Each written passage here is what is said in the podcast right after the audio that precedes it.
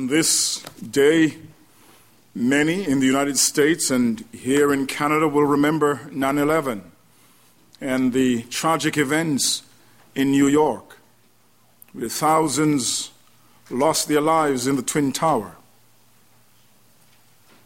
And since then, we live in an increasingly violent world, a world tormented with terrorism. You cannot go to the major capitals in Europe without seeing armed soldiers patrolling airports and important national monuments. We read and hear of the events in Nice and those who are killed. We see great evil in these dramatic circumstances. We see the perversion of justice in our courts. People, it seems, can do anything and get away with it. They can even kill somebody and get a few years in prison. And depending on how good their lawyer is, they may not even get any time in prison. And so we ask the question is there any justice? And really, the book of Micah, the book from which we read earlier, reminds us of this great fact that God, the God we serve, is a God of justice, a God who judges, that there is an answer to the great evils of society, and that answer is to be found in God the Judge. Before we get to this theme of God the Judge, the one who comes to judge, I want to take a look briefly at the historical background of this book. Micah the 8th century prophet was a contemporary of Isaiah the prophet and of Hosea and Amos. His name, Micah, means who is like Yahweh. He comes, at least his origin is in Moresheth in southwestern Judah. And so there is a belief that Micah was a farmer. He came from a farming town or village. We know, apart from that, very little about his background. He certainly wasn't a person of the city. We also know that he prophesied during the reigns of the Judean kings of Jotham and Ahaz and Hezekiah. One of the things that is important about him is that he prophesied to both the northern kingdom, the ten kingdoms of Israel, and the two kingdoms of Judah and Benjamin. And so he was a prophet to all of Israel. We know that he also prophesied during the time when the Assyrian Empire rose to prominence in the Middle East. He served during a time of great darkness because the Assyrians would not only come to power, but they would in 722 BC, they would attack the northern kingdom and they would sack Samaria. They would deport many Jews from Samaria and take them to Assyria into captivity. We know that because of the threat of the Assyrians, that Judah began to become increasingly uneasy. And because of that, King Ahaz formed an alliance with the Assyrians, in fact, became a client state of the Assyrians because the, he did not want the Assyrians to invade Judah. We have an interesting account of the attack by Sennacherib, who came against Judah and against Jerusalem. And we, the, the, the book of of Jeremiah, the prophet Jeremiah, interestingly tells us that when the Syrians came against Judah in 701 BC, Micah spoke and called upon the children of Judah to repent in Jeremiah 26. In fact, Jeremiah, uh, the book re- references Micah in Jeremiah 26, 18 and 19. And because of his preaching, Hezekiah repented, turned to the Lord, and Judah, Judah was spared from Sennacherib's attack. He had to return to his land. It was a time then of political tension because of the imperial ambitions of the Assyrians. But the times in which Micah prophesied was not only one of political and international upheaval because of the rising of this dominant power, it was also a time of social injustice. Uh, it seems, if you were to read in chapter 2 of Micah, that the rich continually became rich. In fact, they were preying on the poor. And Micah tells us that the rich, in their beds, instead of going to sleep at night, they were devising, plotting, making up schemes as to how they could enrich themselves at the expense of the poor. You see in chapter 2 Woe to those who devise iniquity and work out evil on their beds. At morning light, they practice it. So at night, they schemed how to do evil, and at, in the morning, they execute their plans. They covet fields and take them by violence. Also, houses and seize them. They oppress a man and his house, a man and his inheritance. Great social evil. It was also spiritually a time of moral bankruptcy. There was idolatry in the land. And when Hezekiah came to the throne, he led a gradual reform that removed idolatry, but it was never completely removed from Israel and from Judah, and certainly not from the northern kingdom of Israel. So, because then of the social and the spiritual inequities and the ungodliness of the time, the Lord calls this man, a farmer from the country, and sends him to bring God's word to both Judah and Samaria and the northern kingdoms. In fact, the book of Micah is a collection then of visions and oracles and prophecies. It is a call to Israel and Judah who had broken God's covenant. And in fact, what we have here is a message that is very similar to the book of Isaiah. The only difference, or where the major difference, is that uh, Isaiah is a massive work, whereas this is a short book. But the theology of Isaiah is compressed in the book of Micah. And there are really three divisions there is the oracles of judgment in chapters 1 to 2 oracles of salvation in chapter 3 to 5, and then oracles of judgment and salvation in chapter 6 to 7. And what God essentially says through these prophecies is that God will bring judgment upon his people, but there is the promise of future restoration. What I want to do is to give a cursory, in other words, not a, a particularly detailed exposition of chapter 1, but to draw out some themes from this book in which God, and this chapter in which God brings a lawsuit and threatens judgment upon his people.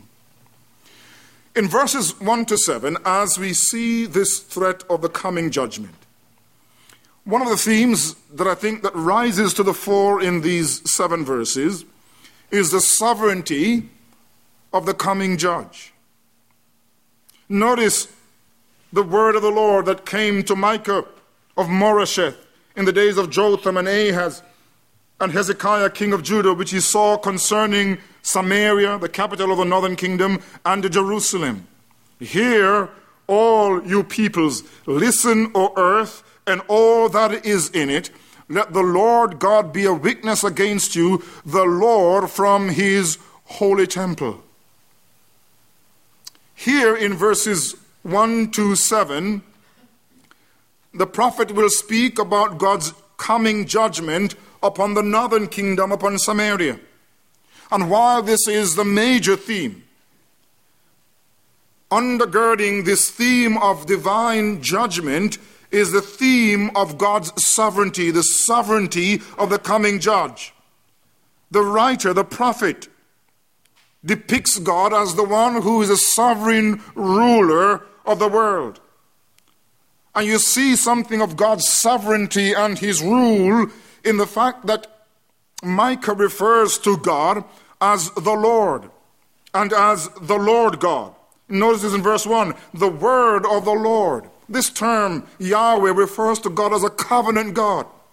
But God is not only the God of covenant, God is a supreme ruler. Let the Lord God be a witness against you. In verse 2, for the Lord is coming. You see, Micah portrays God as the sovereign ruler over all the earth. And we find this fact later in chapter 4 and verse 13, where the writer clearly says, Arise and thresh, O daughters of Zion, for I will make your horn iron, and I will make your hooves bronze, and you shall beat in pieces many people. I will consecrate their grain to the Lord, and the substance to the Lord of the whole earth. You see, the God who is the coming judge is the Lord, the sovereign Lord who rules over all the earth.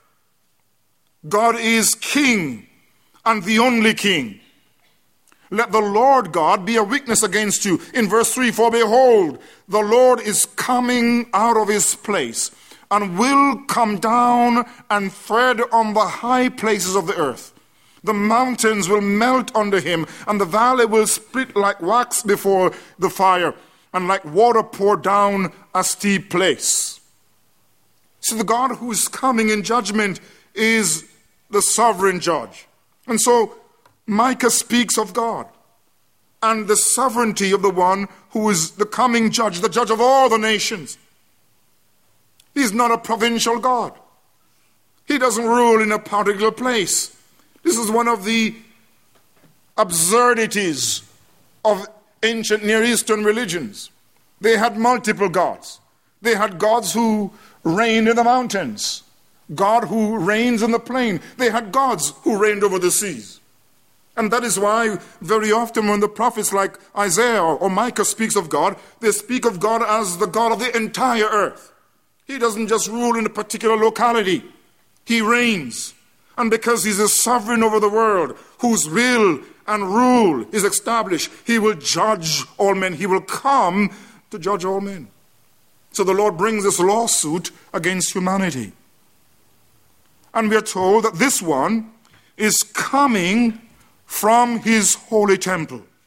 He is judge, he is a sovereign judge because he rules over all. And here Micah depicts this God as the one who arises. He arises from his holy temple in verse 2. This reference to God arising from his holy temple is a reference to heaven. Micah looks into the future. He's given a divine telescope. And he sees a day when God will begin to act. God will, in a sense, arise and come from his holy temple, and he will come to judge. This is a God who will come to judge because he's sovereign not only in his reign, but he's sovereign in his knowledge, in his wisdom. He sees and understands all things that occur on earth. He's sovereign in his power. Here we have an awesome depiction of theophany, the appearance of God that when God comes to judge, he will tread on the high places of the earth. The mountains will melt under him. Here we have a vivid picture of how God is going to come in judgment, and in the severity of his judgment, the writer depicts God's severe judgment as fire which melts the mountains so that it flows like water. You see, God will bring judgment, and the feeble strength of the nations will melt. Now, God will judge, and He will use the Assyrians against Samaria, and later He will use the Babylonians. But He will arise, He will come to judge. And notice that when the writer speaks in verse 3 of the coming of the Lord to judge, there is no if and but. It is not maybe. This is predictive prophecy. God is coming, and when He comes, uh, the mountains will melt under Him, the valleys will split, and like wax from before the, fi- before the fire, like water pour down a steep place. God will come. It is not simply that God will come merely to flex his muscles. You know, you, you hear quite often of, of great nations having military uh, mock battles. They're preparing, you know, war uh, ships and planes and amphibious crafts landing as they have war games. It occurs off the coast of South Korea. The Russians do it in the Black Sea. The Americans uh, off the coast of Japan and South Korea. These mock battles, a flexing of muscle and military muscle. But God does not come merely to flex his muscles, to show that he's powerful. He comes in response to transgression. All this is for the transgression of Jacob. Why does God come to judge? It is transgression, and the word transgression means rebellion. It is because the people of God has rebelled. And so he says, All this, this God who comes to judge, he does so because his people have broken covenant. They have rebelled against him for and for the sins of the house of Israel. What is the transgression or the rebellion of Jacob? Is it not Samaria? In other words, he's asking who has rebelled? It is Samaria. And what are the high places of Judah? Are they not Jerusalem? Both Samaria in the north and Judah in the south have rebelled against God, and he comes then to judge. They had overstepped the mark. They had turned away from the ways of the Lord. And this God who is sovereign will hold them accountable. We need to know that the God of heaven is the Lord of all the earth and that he will hold all men accountable, that he will come to judge. And this is what Micah sees. He sees the sovereignty of God, the, the God of sovereign power and judgment who comes to judge. And so we notice then in verses at least 1 to 6, we see something there of the sovereignty of the one who comes to judge. Every man is responsible to him. Every man will give an account to him. But in verse 6, the text not only speaks of the sovereignty of the, coming judge, the text speaks of the futility of idols. You see something of the sovereignty of the coming judge. Now we see something of the futility of idols. Here, Micah says, All her carved images shall be beaten to pieces, and all her pay as a harlot shall be burned with fire. All her idols I will lay desolate. Notice the emphasis upon all. For she gathered it from the pay of harlot, and they shall return to the pay of a harlot. So Micah reveals that God's essential, uh, the, the, the very base of God's anger against his people, at least those in Samaria, is because of idolatry. This was a perennial problem with the people of God. You see, God is a jealous God. And it's one of the reasons he told the people of Israel, You shall have no other gods beside me. Why? Because I am a jealous God. And the children of Israel were always enticed by the gods of the nations. Here in Samaria, they were worshipping Baal, the chief god, the god who they thought brought them security and fertility. And, and he talks in this verse, verse 7, about having received the pay of a harlot.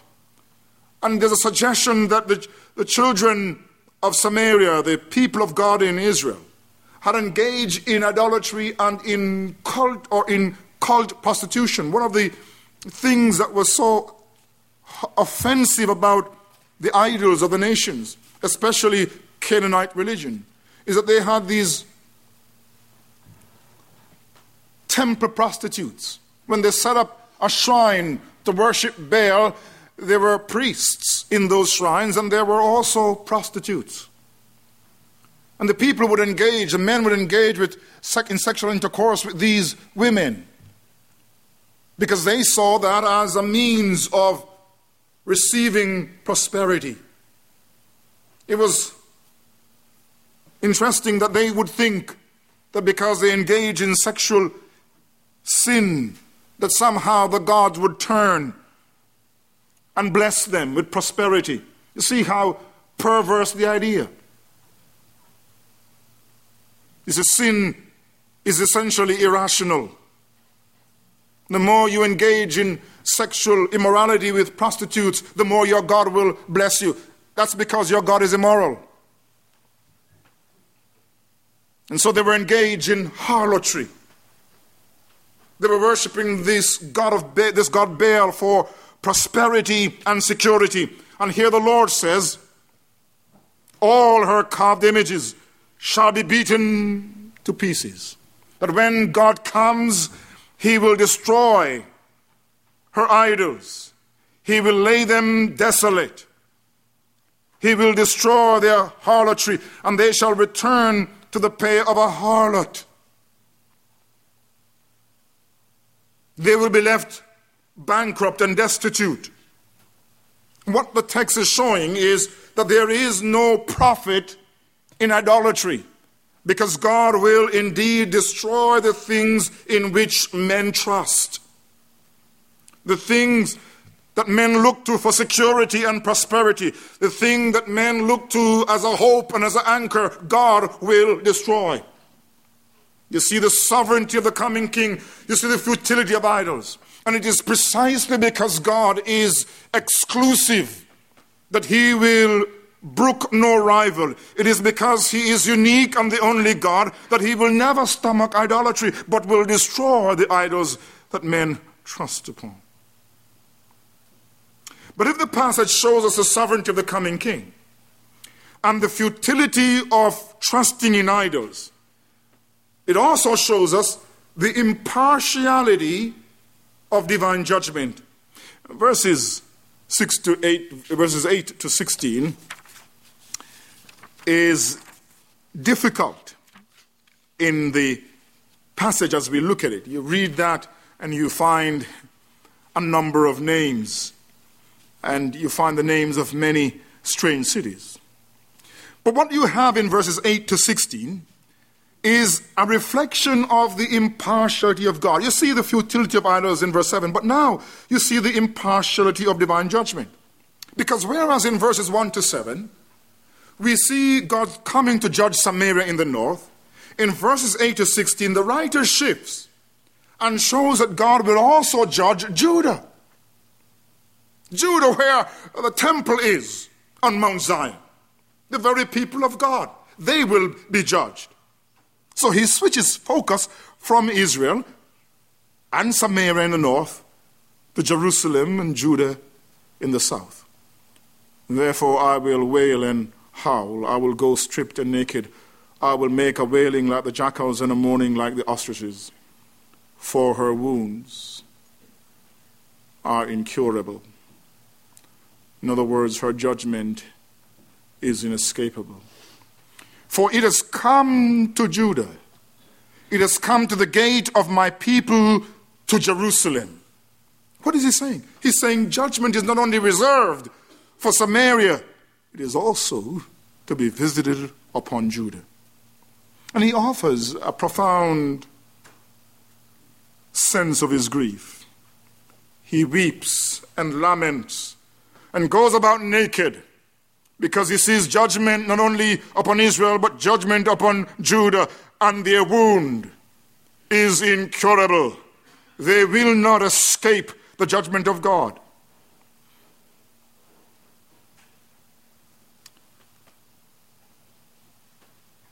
What you find in the next few verses is a sense of God's judgment upon these towns and villages around Jerusalem. In fact, he names nine towns. Nine towns that surround Jerusalem. And he gives an indication of what will happen. Now, the judgment he's speaking of on Judah and on these nine towns and villages is, of course, referring to Uh, the army that will invade them in 701, the Assyrian army that will come to these cities, and these towns. And you notice how he begins. Tell it not in Gath Weep not at all in Beth Aphrah. Tell it not in Gath. When you read in 2 Samuel, you find that there are overtones to the weeping of David when he reflects upon the death of Saul and Jonathan. He says, Tell it not in Gath. Don't publicize this. He says, Something terrible is coming upon Judah, and don't speak about it. Don't broadcast it. It's too horrible. He sees in the future the visit of God. He says, Tell it not in Gath. This is not something to celebrate. This is not something to publicize because the Lord is coming in judgment.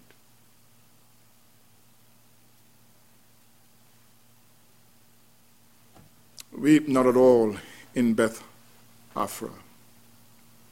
And yet, he says, roll yourself in the dust. Don't cry aloud. Don't shout that everybody can hear you. But you must roll in the dust. You must weep because judgment is coming. In verse 11, he speaks to the inhabitant of the town of Saphir. Pass by in naked shame, you inhabitants of Saphir. You know, the, in, in the original, in the Hebrew, there's a lot of play on names. It's very hard to translate that and to show that in the, in the, in the English. But there is a play on the names that are being used. He tells the inhabitants of Saphir to disrobe themselves in grief. The inhabitants of Zion, he says, does not go out. Lock yourself in, hide, go in hiding. Beth Ezel must mourn. Though it is seen as a place of security, it will be taken away. He's talking about the invasion of the foreign army.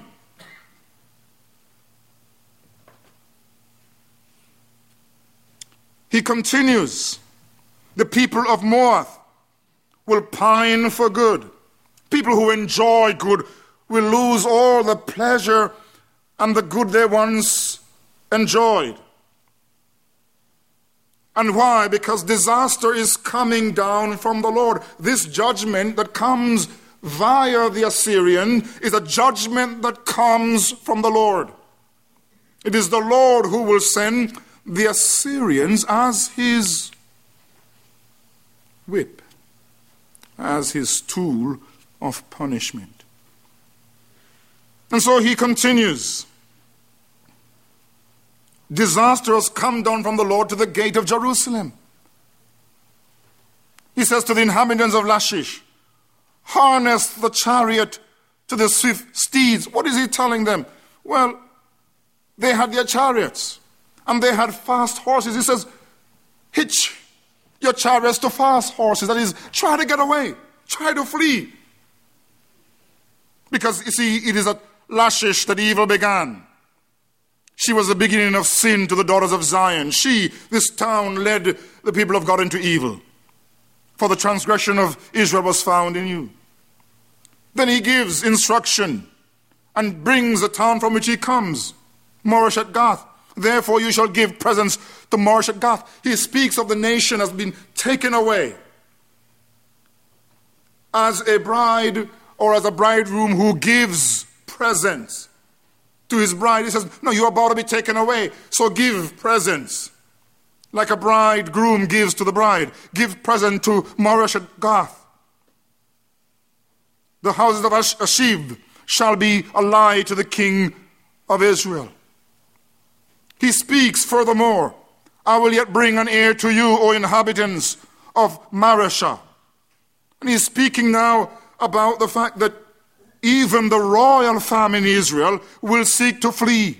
So he says, the glory of Israel, referring to the Davidic line, the glory of Israel shall come to Abdullah, Adullam.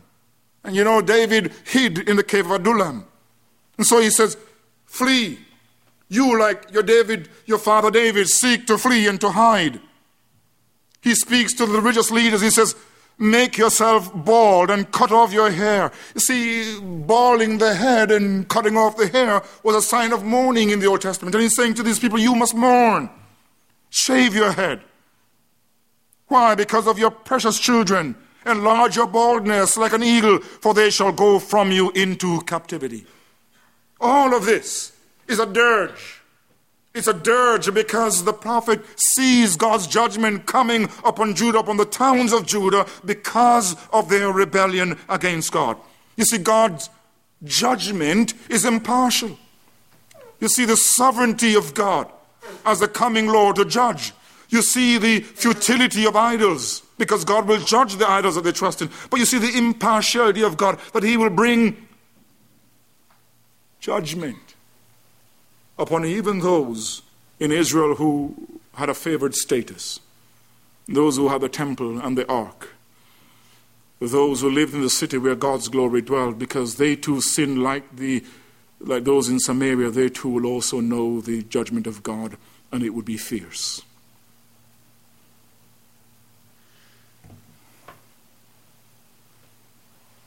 Elie Wiesel, in his book Night, tells a horrifying story of an incident in a Nazi concentration camp.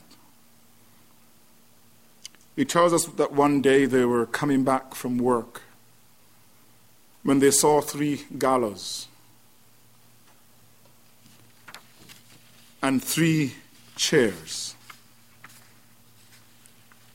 And there were three prisoners to be hung that day. But what was shocking about this particular hanging, it wasn't the first that the Nazis had hung people in, the death, in this concentration camp, but on this day, they had three prisoners, and one of them was a child. And he observed that the SS, the police of the Nazis, were unusually perturbed, perhaps because they were going to hang a child before thousands and they had never done that before. He talked about how they put the rope around the necks of the three and around the neck of this little boy. And how they were placed on the chair. And Wiesel said when they did that, there was somebody behind who says, Where is God in all of this? And he tells how they pulled away the chair from beneath these two men and this little boy.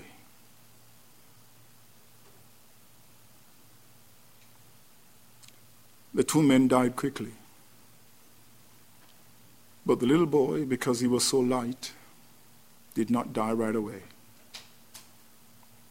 He struggled for a while and choked and they watched him struggling with a rope around his neck and his feet kicking. And the voice from behind him came again Where is God in all of this?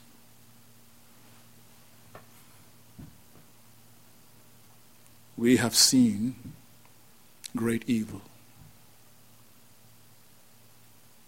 There is a spirit of evil in the world. That men can gloat and rejoice in killing one another, in chopping off people's neck, and see that as doing the work of God. Surely there is great evil in our world. And we ask the question where is God in all of this? The answer was given to Wiesel. Look, He's there on the gallows. I think it was a wrong answer. Because the answer to the question, where is God in all of this, is that He's right there on His throne. And one day He will come and He will put all things right. I am the Lord and justice is mine. Vengeance, He says, is mine, and I shall repay.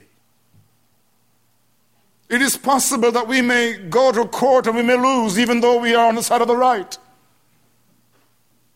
We may see the court of justice trammeled by those who have power and influence and money. And we ask, where is God in all of this? But God is still on the throne. And one day he will arise and he will call all men to himself and he will give every man according to what he has done. It is appointed unto man once to die, and after death comes the judgment. I am often amazed how people very often feel that they don't have to face the judgment. They think that they will never face God. If you cannot escape death, if we don't have the power to keep ourselves alive and escape death, how can we ever escape God who is greater than death? It is appointed unto man once to die, and after that the judgment. God is just and God is righteous. And He will set the scales of justice right. If we have enough money, if we have enough power, we can tilt the scales of justice.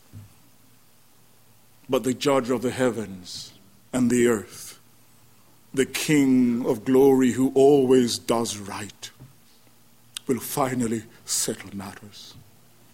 And it means for you and for me that we are not to take justice in our own hands. We must leave justice to God and vengeance to God because He will repay. What do we do when people do evil against us? We may want to fight for it. People said, you know what, but you are advocating that we should become doormats. Let people take away your house and your money and do all kinds of things and do nothing. Well, my friends, you're doing a lot. When you do nothing, you're doing a lot. You're leaving justice to God.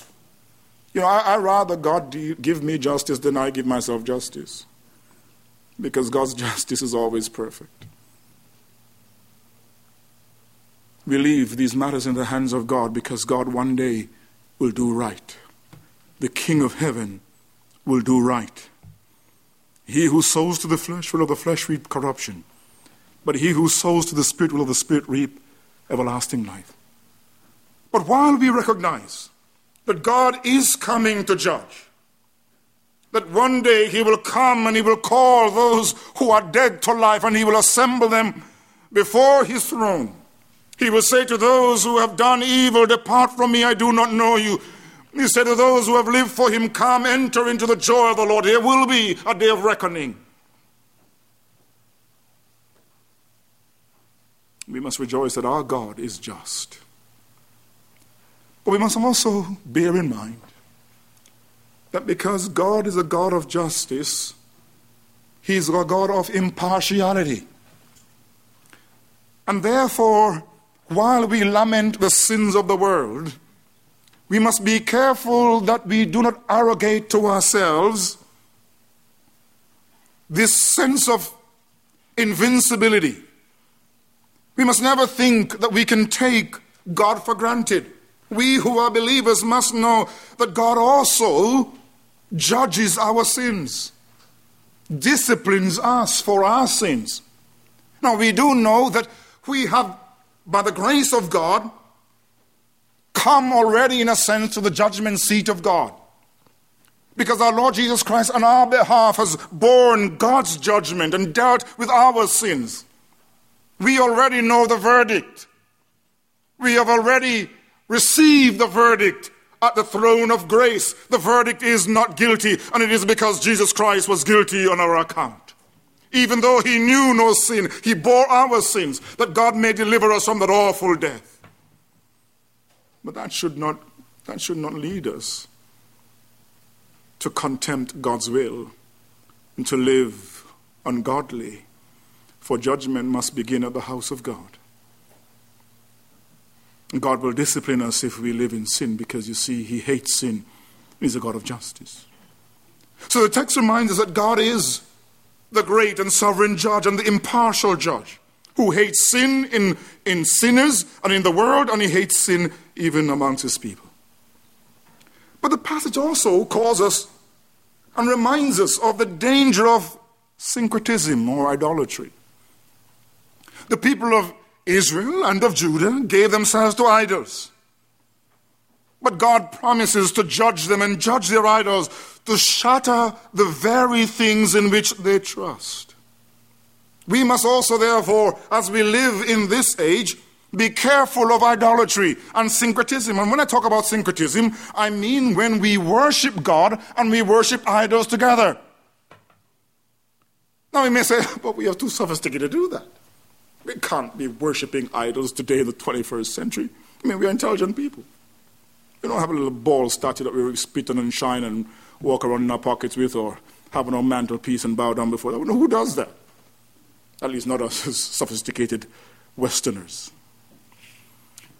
In the church of Colossae, they had idols.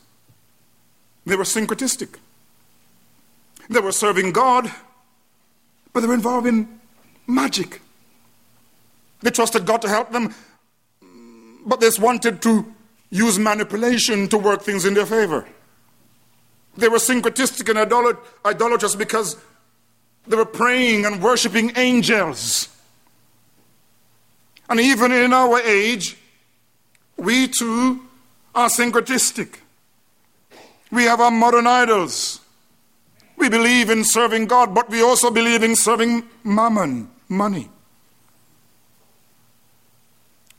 We think of science and technology as our savior. In our churches, we practice the seeker sensitive approach to worship. We want to reach men and women for the gospel, so what do we do? We dumb down theology. We don't talk about hell and about sin and about righteousness and about judgment. You know why? Because if you do that, your churches are not going to grow. If you tell men that there's a God who is just and holy, who judges sin, well, they're not going to want to listen to you. So you take away everything that is offensive from the gospel.